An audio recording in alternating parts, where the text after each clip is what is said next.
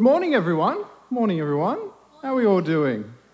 We're doing well. We're doing well. The sun is shining today. Isn't it a great Sunday here today? Yes. Yes, there we go. We got a yes. Now, before we kick off, let me, let me just pray today.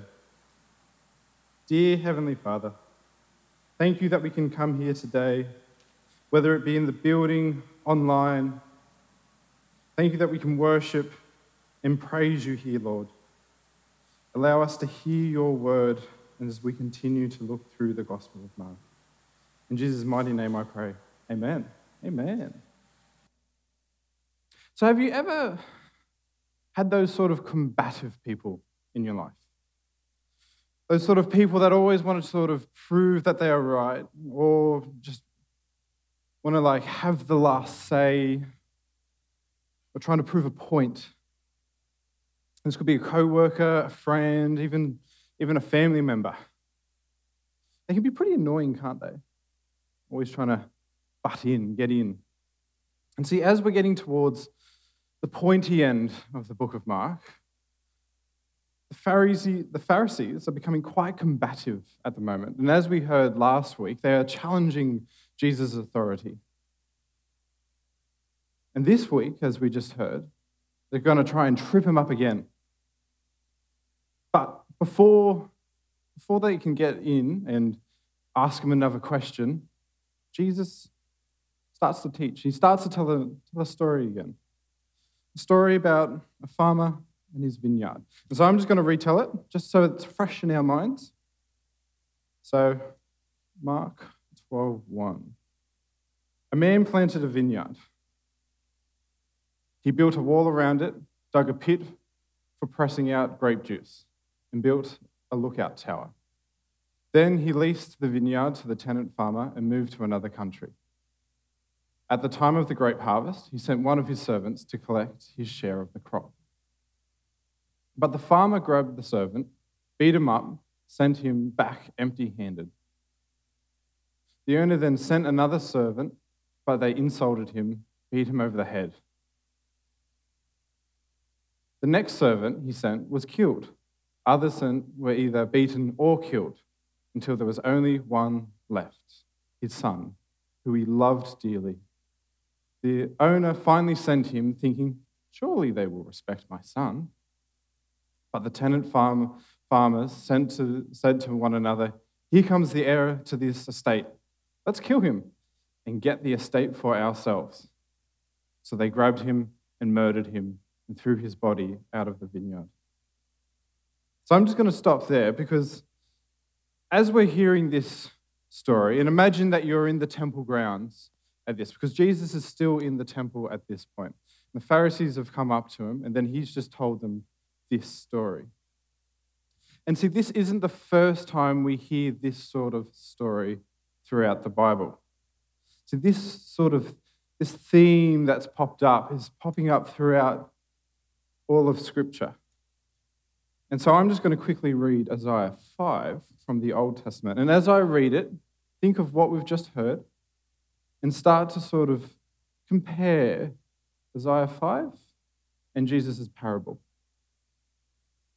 So, Isaiah 5. Now I will sing for the one I love, a song about his vineyard. My beloved had a vineyard on a rich and fertile hill. He plowed the land, cleared its stones, and planted it with the best vines. In the middle, he built a watchtower and carved a winepress in the nearby rocks. Then he waited for a harvest of sweet grapes, but the grapes that grew were bitter. Now, people of Jerusalem and Judea, you judge between me and my vineyard. What more could I have done for my vineyard? That I have not already done? When I expect sweet grapes, why did my vineyard give me bitter grapes? Now, let me tell you what I will do to my vineyard. I will tear down its hedges, let it be destroyed. I will break down its walls and let the animals trample it. I will make it a wild place where the, where the vines are not pruned and the ground is not hoed. I placed overgrown with burrs and thorns, and I will command the clouds to drop no rain on it. The nation of Israel is the vineyard of the Lord of heaven's armies. The people of Judea are his pleasant garden. He expects a crop of justice, but instead he found oppression. He expects to find righteousness, but instead he heard cries of violence. Can you see a correlation between the two? Can you see that there's bit of a theme popping up here? See, Jesus told his story very carefully. He chose the words very carefully as he was telling them. And see, the vineyard, he even describes it the exact same way. See, both vineyards have a watchtower, a wall around it, and a wine press. See, in both stories, the farmer is looking to collect from their harvest. In Jesus' parable, it's the rent. In Isaiah, it's good fruit. But both harvests are not fruitful. See, Jesus knew what he was doing. See, it amazes me that we here today, we have the access to, to get the scripture, to get the Bible, to see any sort of verse that we want to. I can look it up here on my iPad. Here we can pull out our phones, we can read the Bible. We can look, we can pick up any, anyone's Bible. But back then, it amazes me how much that they, they, they knew of the Old Testament, how they studied it, how they knew it, how they memorized it. And see, for any savvy Pharisee, as Jesus uttered the words vineyard, their minds would have been ticking away. The cogs would have been going. They would have been like, hang on, I think, I think he's talking about Isaiah 5 here. Or they're starting to think, I'm like, hang on, that's, that reminds me of Isaiah 5.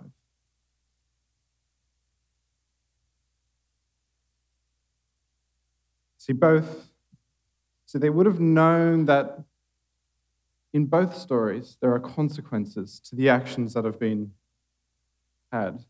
See, in Isaiah 5, I will take away the hedge and it will be destroyed. I will break down its walls and it will be trampled upon. Jesus' version of this story, Jesus' parable, is a lot more violent. Both stories highlight a vineyard owner who is God, sending his love to the nation, but it is rejected. In Jesus' parable, the tenant sends his beloved son, and surely that will fix everything. But what happens? They kill him. He gets tossed aside. See, the Jesus further illustrates this point, and he uses, he quotes Psalm 118, 22, 23. See, the stone that the builders reject has now become the cornerstone. This is the Lord's doing, and it is wonderful to see. See, Jesus is the cornerstone. Jesus is the stone that the builders reject. The builders are the Pharisees. The builders are the Pharisees in this story, and they reject him, and what? He becomes the cornerstone. See, Jesus, rejected by the Pharisees, rejected by the people of Israel, charged and then put to death, becomes the cornerstone of our faith. And just like in the psalm that we just heard, it is wonderful. See, with Jesus' parable and the understanding of that, this theme, this theme keeps on popping out throughout the Bible, throughout the Old Testament, throughout the New Testament. This leads to me my first question, and it is what is God giving you? See, in the stories, God is sending something, He's giving. So for us today, what is God giving you?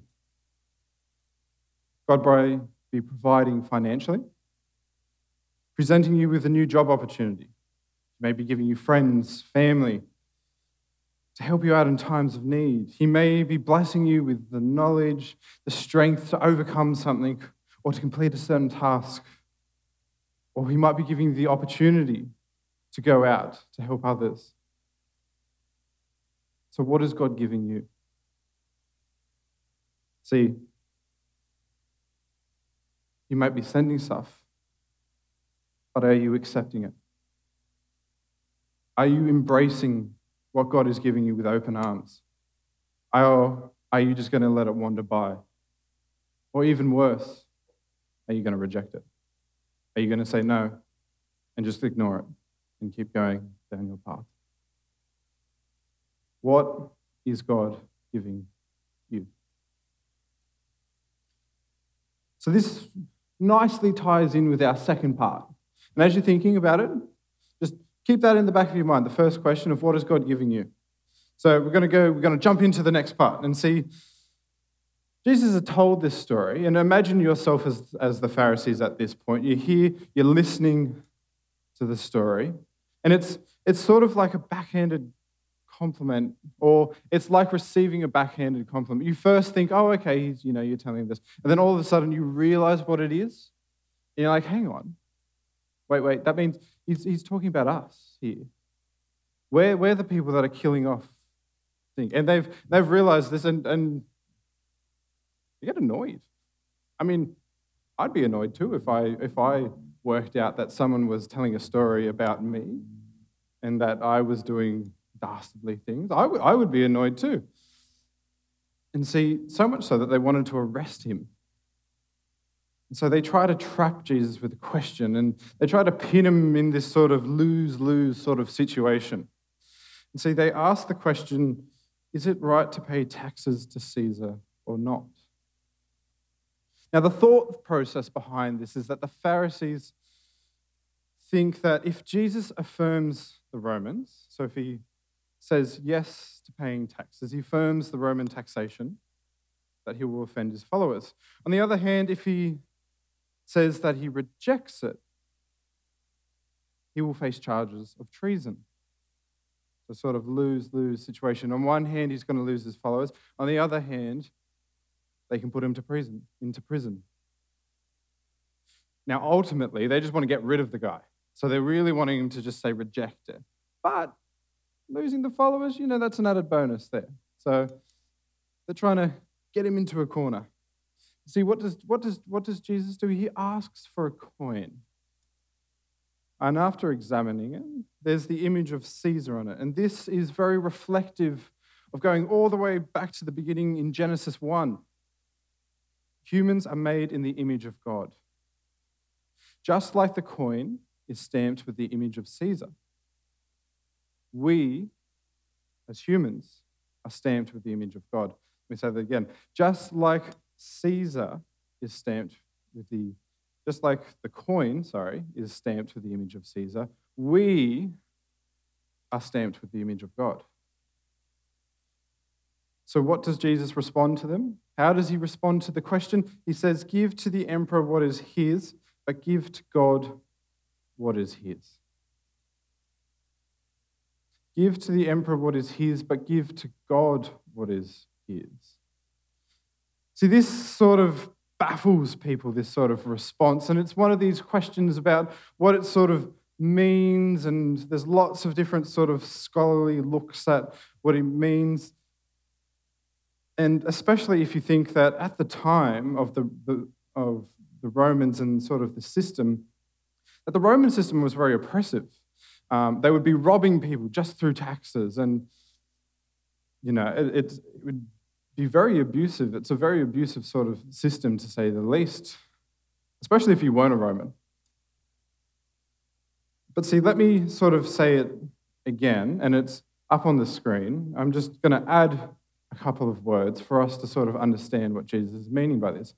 Give to the emperor what is his, money, but give to God what is his, our very lives. Give to the emperor what is his, but give to God what is his. What is his. See, we are, uh, we are called to obey the law of the land because if the money belongs to Caesar, it belongs to God even more because Caesar himself is under God's authority. See, Romans 13 1 to 2 says this Everyone must submit to the governing authorities. Everyone must submit to the governing authorities, for all authority comes from God, and those in position of authority have been placed there by God. so that anyone who rejects against authority is rebelling against what God has instituted, and they will be punished. 1 Peter 2:13 says this, "For the Lord's sake submit to all human authority, whether the king as head of state or the officials he has appointed, for the king has sent them to punish those who do wrong and to honor those who do right. For the Lord's sake submit to all of God's authority." Now, this answers sort of Jesus' first part of his response that we are called to submit to the authorities, even though they may be unjust in some times, even though they may be oppressive. We are called to submit to the law of the land because the authority given by them has come to the authority of God. But this leads us to our second part of the question of Jesus' response. And my second question today giving to God what is His. And so the question I have for everyone is what are you giving to God? What are you giving to God? See, the Psalms are a great place to, to look for what we can give to the Lord. We can praise Him, we can keep the promises that we've given to Him, we can bring our offerings to honor Him. Just to name a few. See, Psalm 76 11 says, Make vows to the Lord our God and keep them. Let everyone bring tribute to the awesome one. See, last week we heard about Jesus' authority. And one of the ways that we can give to God is to give the authority over us, is that we can submit our, the authority that we have and we can give that authority to God. Yet not my will, but yours be done. Not my will, but yours be done, Lord. That, that, that one comes from Luke. Luke 22, 42, just for those that, that want to know. See, as you were thinking about what are you giving to, Lord, to, to the Lord? What are you giving to God? Let me, let me add another sort of little part to the questions just to get, get the cogs turning even more. So, what are you giving to God? And how much of that are you giving to God? Because it's all well and good to give to God. But if you're only what, spending an hour doing it? If you're only coming here, spending an hour here and then going off, if you're only praising his name some of the time, if you're only giving some of the time, or sitting in his word when it suits me, praying when times are tough, or it suits what I want. See, just like the fig tree, we need to be fruitful all the time. Not just some of the time, all the time. All the time. And so, this is my challenge for you today. Think of the, th- the, the three questions that we have What is God giving you? And then, what are you giving to God? And really think about this. What are you giving to God? And how much of that are you giving to God?